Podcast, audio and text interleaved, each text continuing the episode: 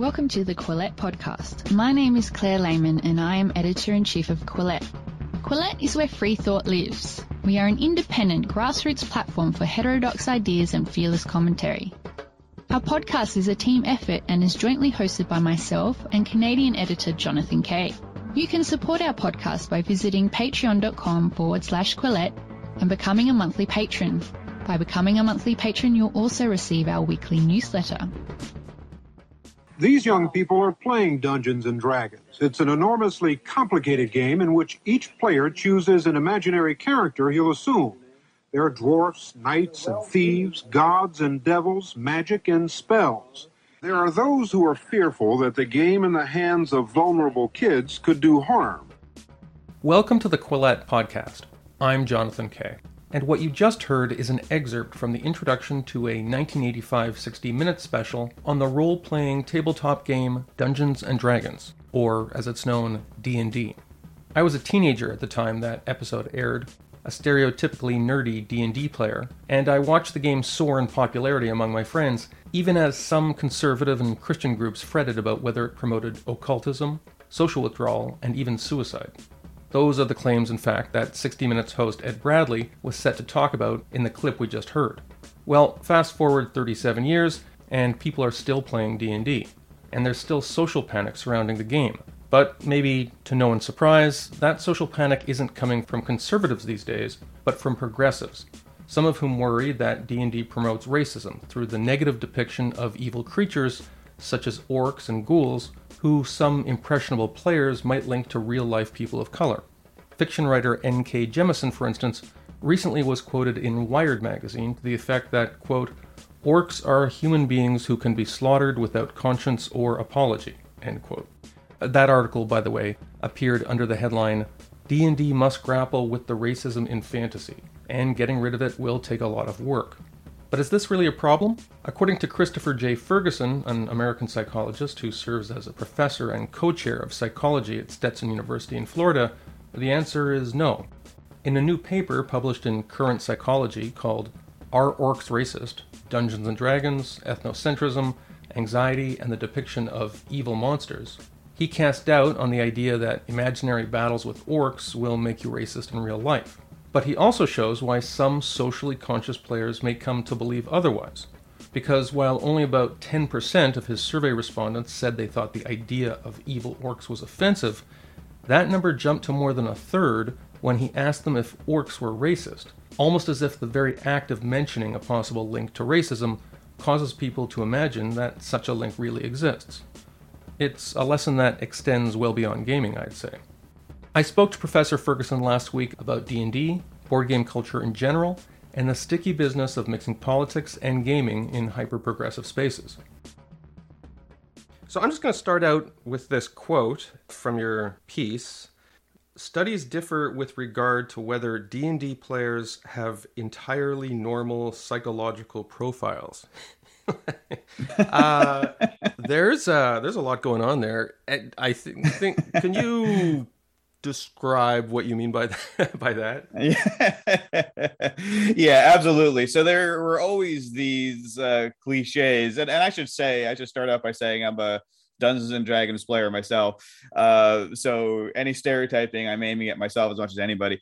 But there were these stereotypes, of course, of going back to the 80s and 90s of Dungeons and Dragons players as being these kind of geeks and nerds, socially isolated, mostly male, largely introverted, possibly with inept, social skills, largely the same stereotype as with video gamers to a large degree. And so there were these studies kind of dating back to that time period, mostly sort of looking at the psychological profiles of Dungeons and Dragons players and trying to figure out, kind of put it bluntly, were these people as weird as we think, or is that kind of a stereotype?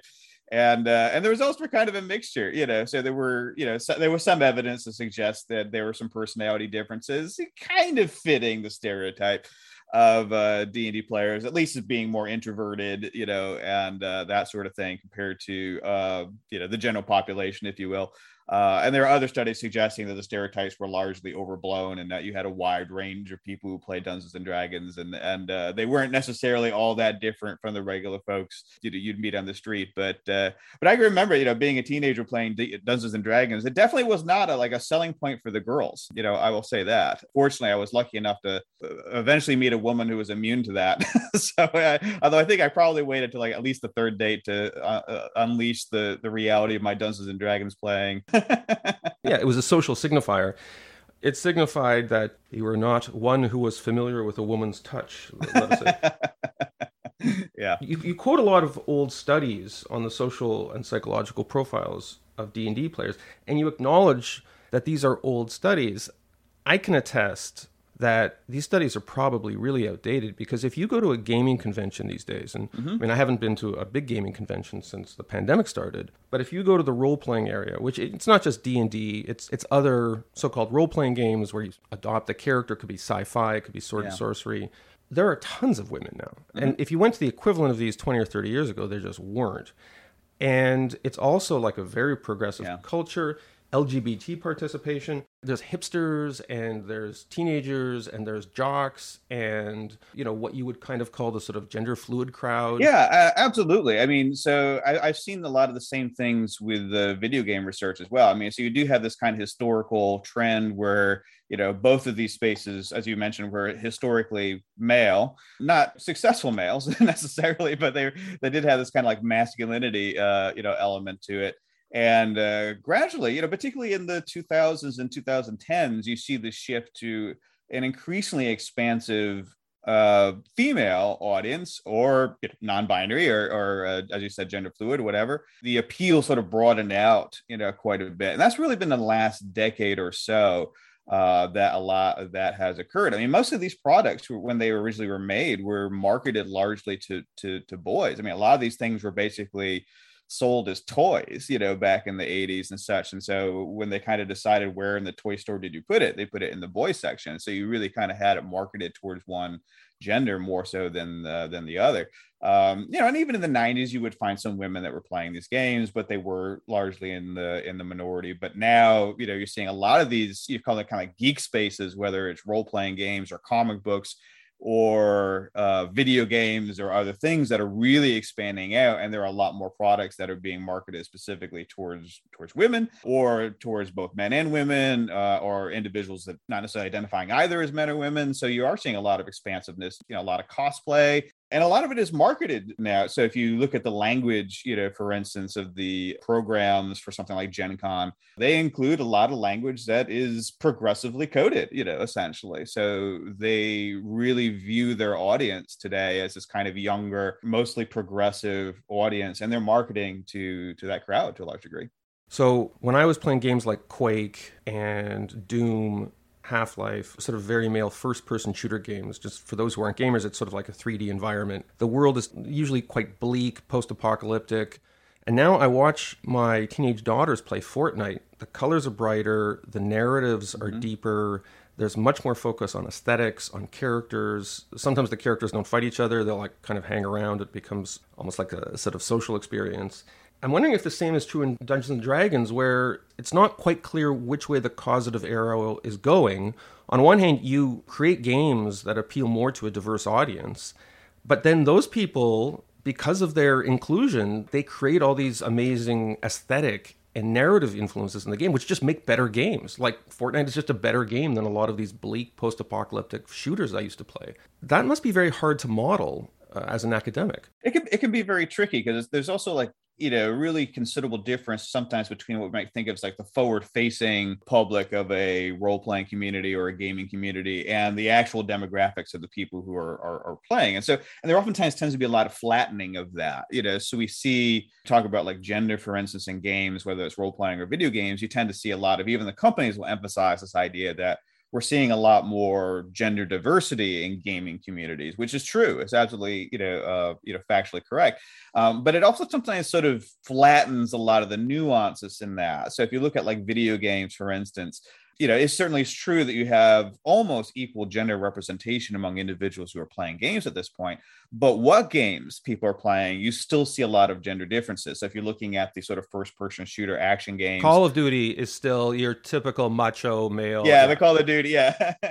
Very male audience for the most part. There are some women who love to play those games, you know, so certainly not trying to you know, exclude those people. But it is still a largely male audience, where if you look at kind of the app games, you know, the Farmvilles and Animal Crossings and Angry Birds of the world, a lot of women tend to gravitate, or girls tend to gravitate towards a lot of them. And then you do find some of the Fortnites that just have more of a broad appeal for both boys and girls and men and women. So you do see some games that sort of buck that trend to some extent.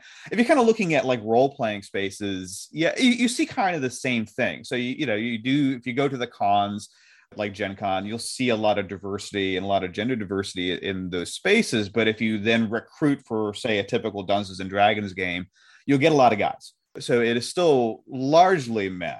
And I think this relates to a lot of the debates that also go on, you know, about sort of like the content of Dungeons and Dragons or Pathfinder or games like that, is you have this sort of public facing group that are very vocal in both positive and negative ways. And that may not be the base, if you will, of players who are actually going to be the long-term people who are going to buy your product. So let's talk a little bit about Dungeons & Dragons in particular, because for those who haven't played it, it's a sword and sorcery theme. You typically have heroes who are essentially the alter egos, sometimes as elaborate like Game of Thrones subplots and stuff like that. Because it has a typical kind of good versus evil narrative in most respects, every Luke Skywalker needs a Darth Vader. And one of the most common evil character is this so-called orc. At least when the game started out, was this kind of mindless killing machine. When I started playing, there was this thing called the Monster Manual, which was this catalog of all these monsters. I was interested to see that orcs now have something of an inner life.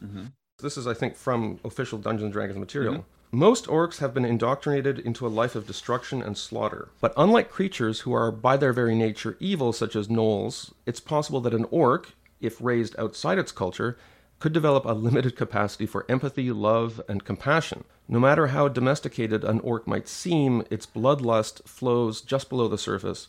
With its instinctive love of battle and its desire to prove its strength, an orc trying to live within the confines of civilization is faced with a difficult task.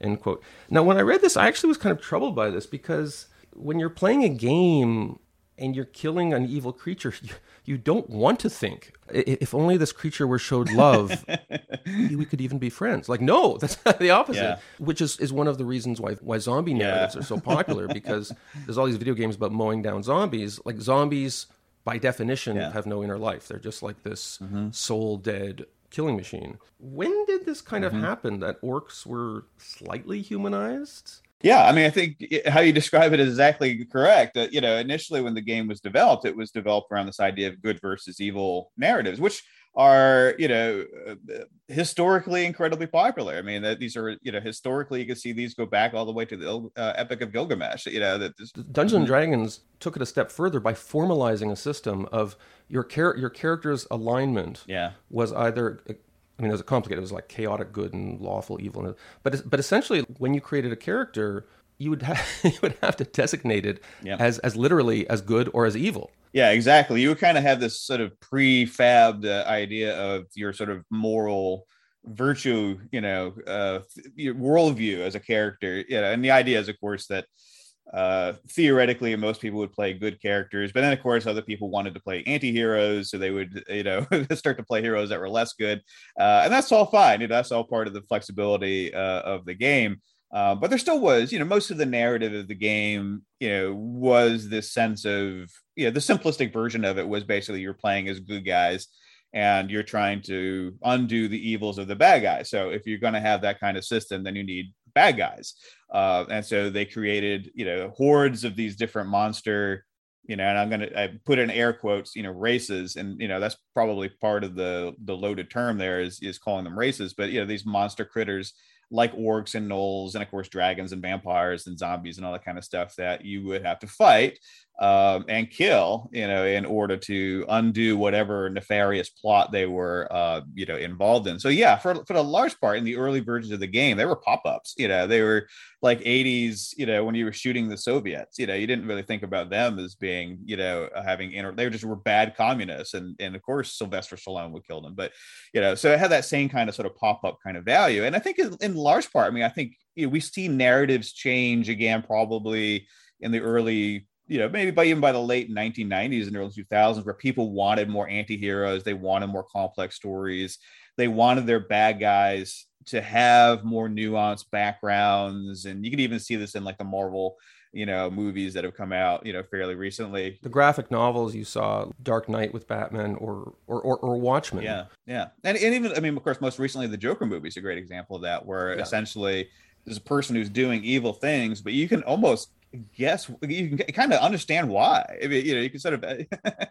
And they got into trouble with that. And ironically, there's a big moral panic about that movie, the idea that we're going to be shooters everywhere, which of course never materialized. You know, that's well, let's get into that, because when I was younger, the moral panic around Dungeons and Dragons was based on conservatives. To some extent, it was traditional Christian conservatives who didn't like what they saw as a kind of pagan narrative. But there were also people who thought that maybe folks like you and me would just kind of lose control of reality and don fur and loincloth and go around slaying people with swords and stuff like that. But now the people who are worried that orcs, this is going to engender racism, they're not conservatives, they're progressives, right? Yeah, and I do want to say, nobody wants to see me in a fur and a loincloth. That's actually a perfectly appropriate moral panic, you know, that's... Well... yeah, but there was this historical, you know, the term we tend to use is moral panic, you know, back in the late 80s and early 90s in particular.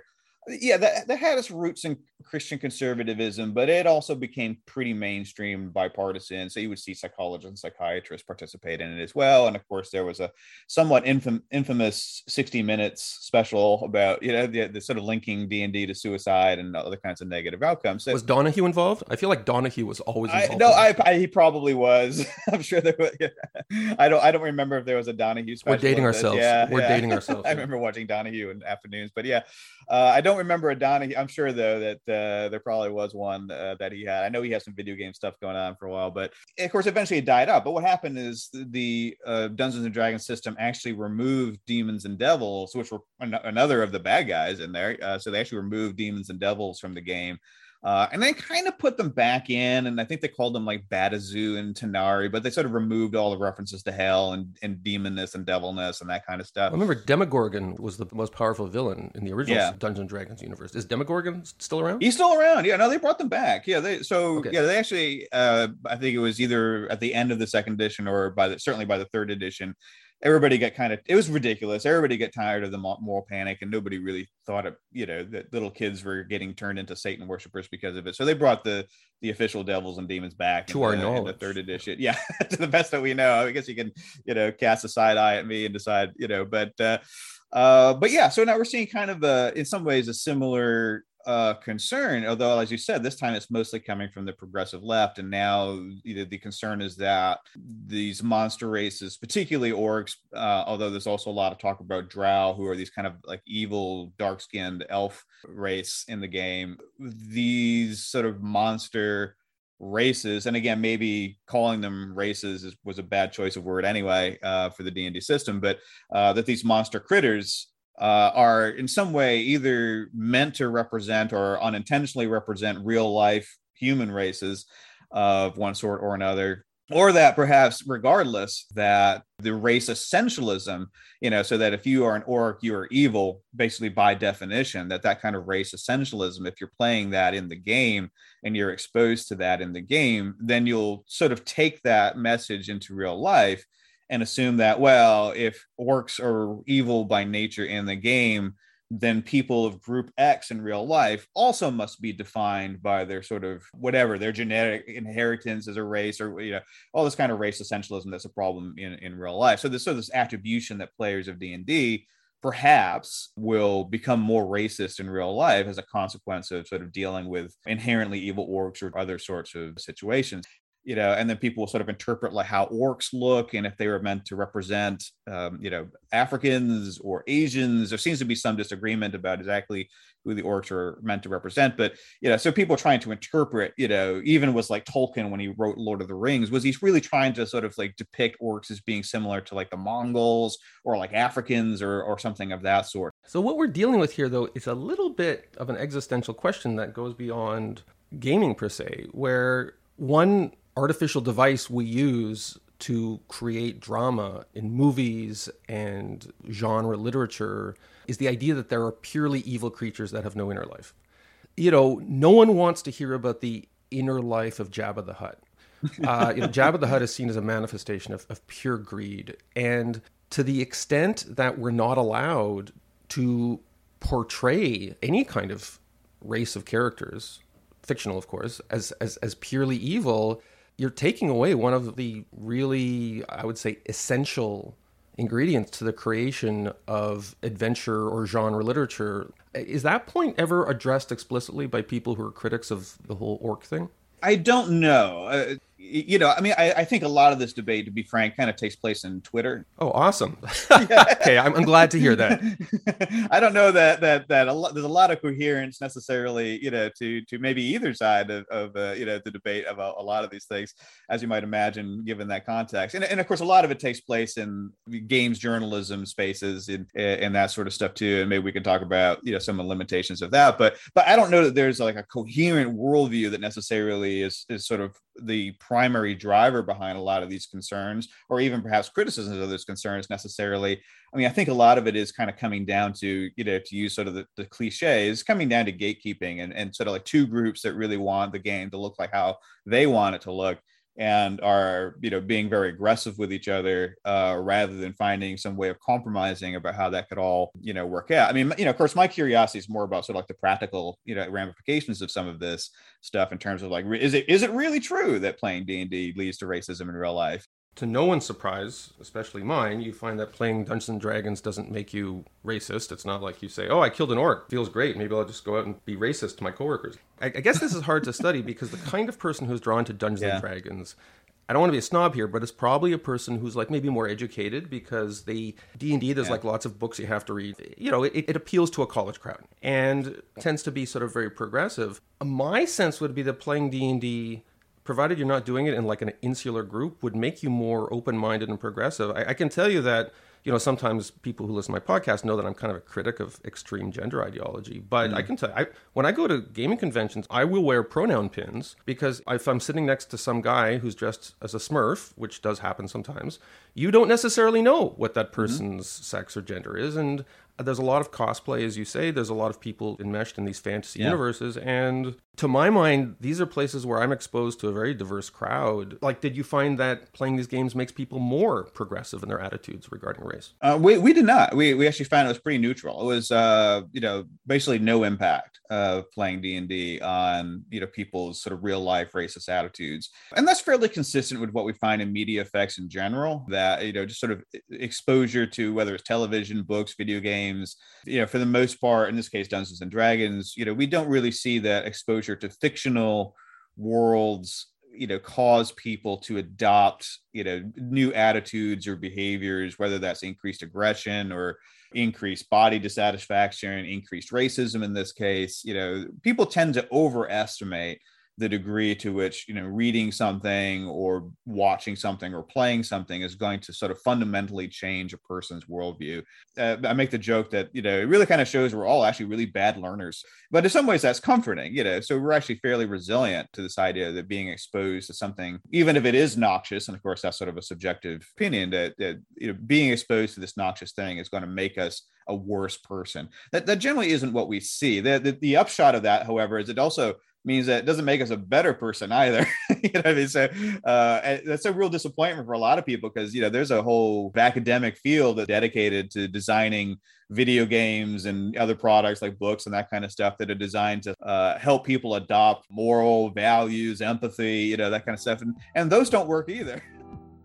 So it's been about 2 years since the COVID pandemic began. When it started, a lot of us found it unusual to replace in-person services like therapy with connections we made over the phone or the internet. But 2 years later, no one finds that unusual anymore. It's part of our day-to-day life. Which brings me to one of our commercial supporters, BetterHelp, an online counseling service that helps people everywhere become happier and more productive. At BetterHelp.com, that's H-E-L-P, you can connect with a professional licensed therapist in a safe, private, online environment according to your own schedule, using either secure video, phone, online chat, or text. Whatever you share is, of course, strictly confidential. And while BetterHelp isn't a crisis line, new clients can start communicating with their counselor in less than 24 hours. BetterHelp's network contains thousands of licensed therapists, and you can switch therapists to make sure you get the right fit. Licensed counselors include specialists in trauma, family conflicts, LGBT matters, grief, and self-esteem. And as people who've used the service know, there's actually a few advantages associated with online therapy services. There's no awkward waiting room, and you can message your BetterHelp counselor at any time. And it's just more affordable than traditional offline counseling. Join the many others who are taking charge of their mental health by visiting BetterHelp.com. Quillette listeners get 10% off their first month service with the discount code Quillette with two L's and two T's and an E at the end. Just go to BetterHelp.com/Quillette. And now back to our podcast. There was one statistical thing that jumped out here. It was more related to your methodology than it was to the actual substance of what you had intended to study. And I'm reading here from the abstract, not from the actual content of the study. Only 10.2% found a depiction of orc monsters as inherently evil to be offensive. However, when later asked the blunter question of whether the same depiction was racist, the number jumped to 34%, with women particularly inclined to endorse this position. That was a surprise. Really interesting. So that was, I definitely didn't see that coming. I wish I could say I was brilliant. Like I knew this would happen. No, I had no idea. So, and it was also interesting too. It wasn't just women, but it was also more aggressive people were more likely to find orcs as racist, which actually was a surprise because we tend to associate, sort of what we call trait aggression with racism. People that are more aggressive tend to hold more stereotyped views of others. And in this case, they actually were more inclined to endorse the racism item than were people who were less aggressive. So first off, these numbers don't on the surface make a whole lot of sense, because what the research we have does clarify is that most people who find something to be racist also find it to be offensive. So there's not this like massive group of people who are just love racist stuff, who just think racist stuff is funny and wonderful. Most people are appalled by racist material. There are some exceptions, of course, but devaluing of racist jokes or something like that is pretty marketed in the last few decades. So we can't say that of this 30%, it's not likely that 20% of them enjoyed the racism, if you will, of the orcs and weren't offended by it.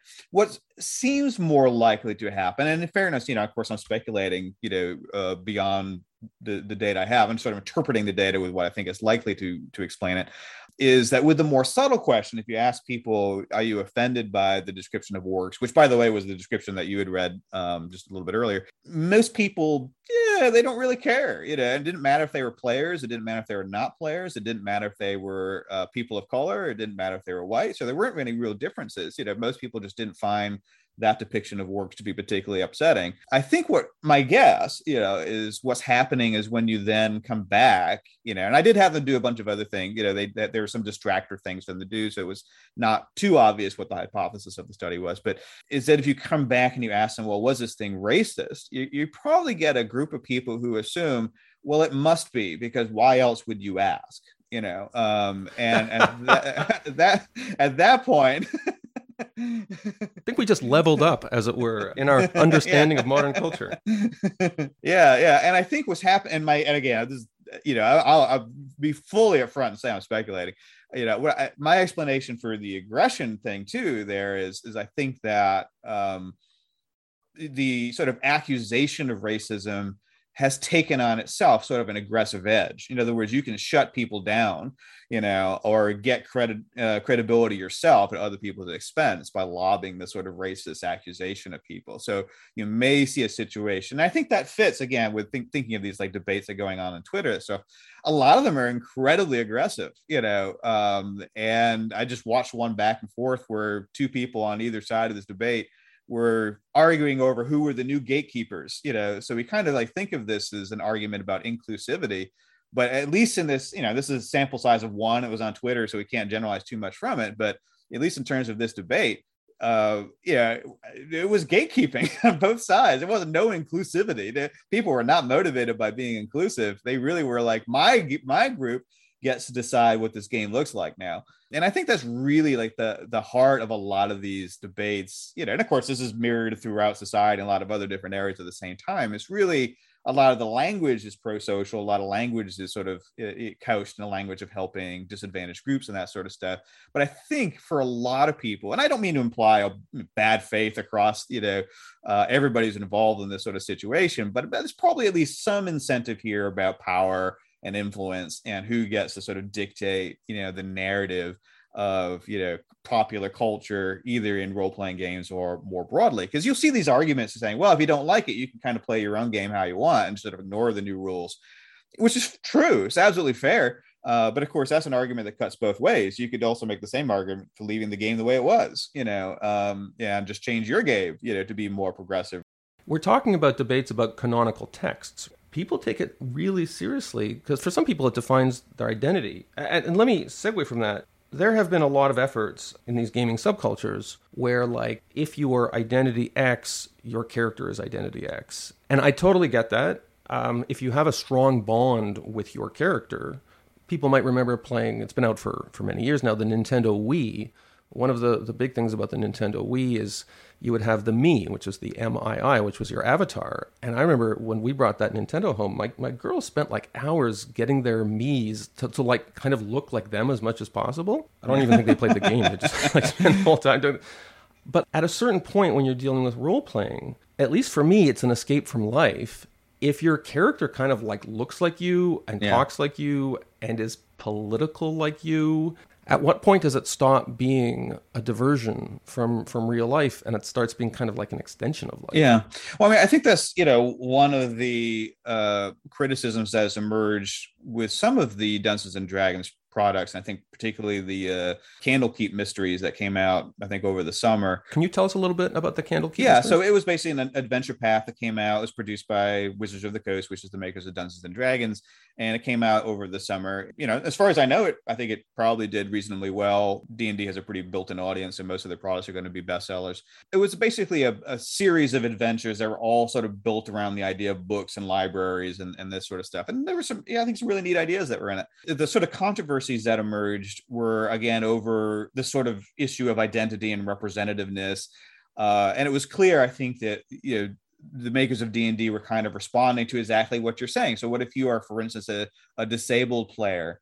You know, should you be able to have a wheelchair, you know, for instance, you know? And so they kind of bragged about, you know, particularly the author, one of the dungeons, bragged about producing the sort of wheelchair accessible dungeon, you know, if you will, that there were no physical obstacles within the dungeon that would prevent a wheelchair-bound, you know, adventuring character from journeying, you know, throughout it. And of course, a lot of non-playable characters, the NPCs that were in the game, used non-binary they/them pronouns. You know, so there was a lot of individuals that sort of represented particularly non-binary, you know, individuals within the adventure paths. You know, and kind of the criticism was, you know, on one hand, I sort of see the good faith, you know, that I could see where for some players that could be a positive to see themselves represented, you know, in the product. And then, of course, the criticism came that, on the other hand, it kind of felt a little bit like adventuring through a college dormitory. And I get both, you know, I think these things are complicated, nuanced things. I sort of get both sides of where people are, you know, are coming from. You know, but maybe the thought that I had sort of based on that is like, you know, I don't see anything wrong with, for instance, having a disabled, you know, character in the game. There are, within Dungeons and Dragons, there are other ways perhaps of addressing it. That could be like a substantial challenge for that character to have to deal with. And there may be other ways, creative ways of dealing with that. And of course, eventually, as you raise up in level using magic and things like that, that wouldn't necessarily require a wheelchair or the idea that suddenly all these dungeons that are sort of designed to kill you are wheelchair accessible, however, you know, at the same time. I mean, that there is a sort of issue of immersion, right? And if you're sort of like losing the immersion that these fantasy, brutal role-playing settings somehow don't have any rocks. Because not to be insensitive, but I feel like the orcs would pick up on the wheelchair thing and maybe like put stairs in. I don't want to give the orcs any ideas. What we're talking about here is playing out in a lot of different subcultures. Since I can remember, Star Trek fans have been discussing whether the Ferengi are anti-Semitic. Short, big noses, sort of, it kind of reminds us of Nazi stereotypes a little bit. They're moneylenders, all that stuff. Which I actually have more time for those complaints than others. It is a little weird. You know, on one end of the spectrum, you have like hardcore war gamers. I play a game called Squad Leader. It tends to be like a lot of middle-aged men. And then you get into the role-playing space, which is very diverse. And then in the middle, you have what is sometimes known as a Euro gamers. That's people who are into like train games or Settlers of Catan, as it was once known. It's now called Catan or Power Grid. If listeners who aren't gamers, these are the games that when you're at your brother-in-law's dinner party, after dinner, he's trying to get you to play and teach you the instructions, and you're rolling your eyes and talking about how you have to go home to pay the babysitter. But these are sort of like I would call medium complexity games, often with like a historical premise. And I'm babbling about all this because I was at Gen Con, I think 3 years ago, playing a game. As soon as I mention the game, you're going to know what I'm talking about. It's a game called Puerto Rico. Like a lot of these Euro games, you know, you're building up sort of resources and production. It could be science fiction, you know, there's Terraforming Mars, which is a popular game. I love that game. Or, you know, Catan, it's a mythical land. In Puerto Rico, it's about the early Western colonization and economic exploitation of Puerto Rico. Right. And there are abstract pieces within the game, which are sort of laborers, but they're essentially slaves. If you know the history of the region, they're slaves. On one hand, the historical premise of the game is horrifying, essentially recreating in abstract form slave plantations. On the other hand, it's an incredibly popular game. It regularly tops all these lists of favorite games that appear on Board Game Geek, BGG, which is the big website in gaming. And I have gone to these conventions. I'll be at a table, people, very diverse, pronoun pins, very progressive. You know, this is a couple of years ago, they were talking about how much they hated Trump. Fine, I don't talk politics when I'm gaming. But then they'll break out Puerto Rico and suddenly they're slave owners. No one's allowed to talk about it because they love the game. And if they started to talk about it, you can either talk about it a lot and not play the game or not talk about it at all and enjoy the game. What you can't do is talk about it a little bit. To what extent have maybe some of the people you've spoken to or studied, are they willing to stop playing games they love because there's a premise in the game they can't deal with? That's a great question. And, you know, I'm be honest, I'm not familiar with the Puerto Rico game, but I've certainly seen that argument in a variety of other spaces, you know, so certainly that's come up with video games like Civilization. Of course, people talk about, you know, that sort of situation with that game. And Sid Meier even had a game, Colonization. I always think like, I wonder if he would ever do like Colonization 2, you know, today and what kind of reaction that would get. But a recent example actually came up in one of D&D's main rivals, Pathfinder, where it's, at least as my understanding, is largely in response to a single anonymous letter, probably backed up by the usual Twitter, you know, outrage. They decided to remove the topic of slavery by and large entirely from the game. There's some confusion about, because even the developers are kind of going back and forth. So, you know, I'm not speaking officially for them, but it looks like largely to all completely removing the topic of slavery from the Pathfinder game. So basically Pathfinder is very much like Dungeons and Dragons. They have this sort of like fantasy world. And there are these like, you know, essentially evil empires that are built on the backs of slaves, you know, and this sort of stuff. And slavery is presented as an evil. You have the opportunity as players, of course, to fight against that evil and try to undo, you know, slavery. But the argument, you know, at least as I understand it, was that for some players, and presumably, you know, this is sort of, you know, targeting sort of Black players, is that for some players that the topic is just too triggering and that they're telling too many storylines sort of built around sort of evil slavers and this sort of stuff. So in response to this criticism, and again, the trigger was really a single anonymous letter, they have decided to at best scale back, or at least according to one developer, entirely remove slavery as a topic from the setting, largely without explanation. It's sort of like almost the opposite of like telling American history and suddenly deleting all references to slavery from American history. Just gone without explanation. I realize you're talking about a science fiction game, but I'm more in the historical wargaming space. If you're not willing to examine how much slavery was going on in almost all periods of human history, you can't tell the military and economic story in a game format or in any format. But I guess in science fiction, you could pretend that kind of evil impulse doesn't exist. Yeah, I mean, of course, like these fantasy realms are built around a certain type of history. So to sort of like suddenly erase all of that history, even from the sort of fantasy realm, looks kind of odd to players. I mean, again, it's sort of that removal of immersion, particularly if it occurs without some sort of explanation for why it occurred. But I think this is a challenge for a lot of the developers, is what did they do, when they get some sort of response, whether it's a single letter or if it is a Twitter mob or something of that sort, where people are claiming to be anxious or traumatized or triggered or whatever the keyword is, by a particular topic, even if that topic is covered in a way that is not ostensibly racist or something like that. So what did the developers do? Should they essentially give in, to this sort of expression of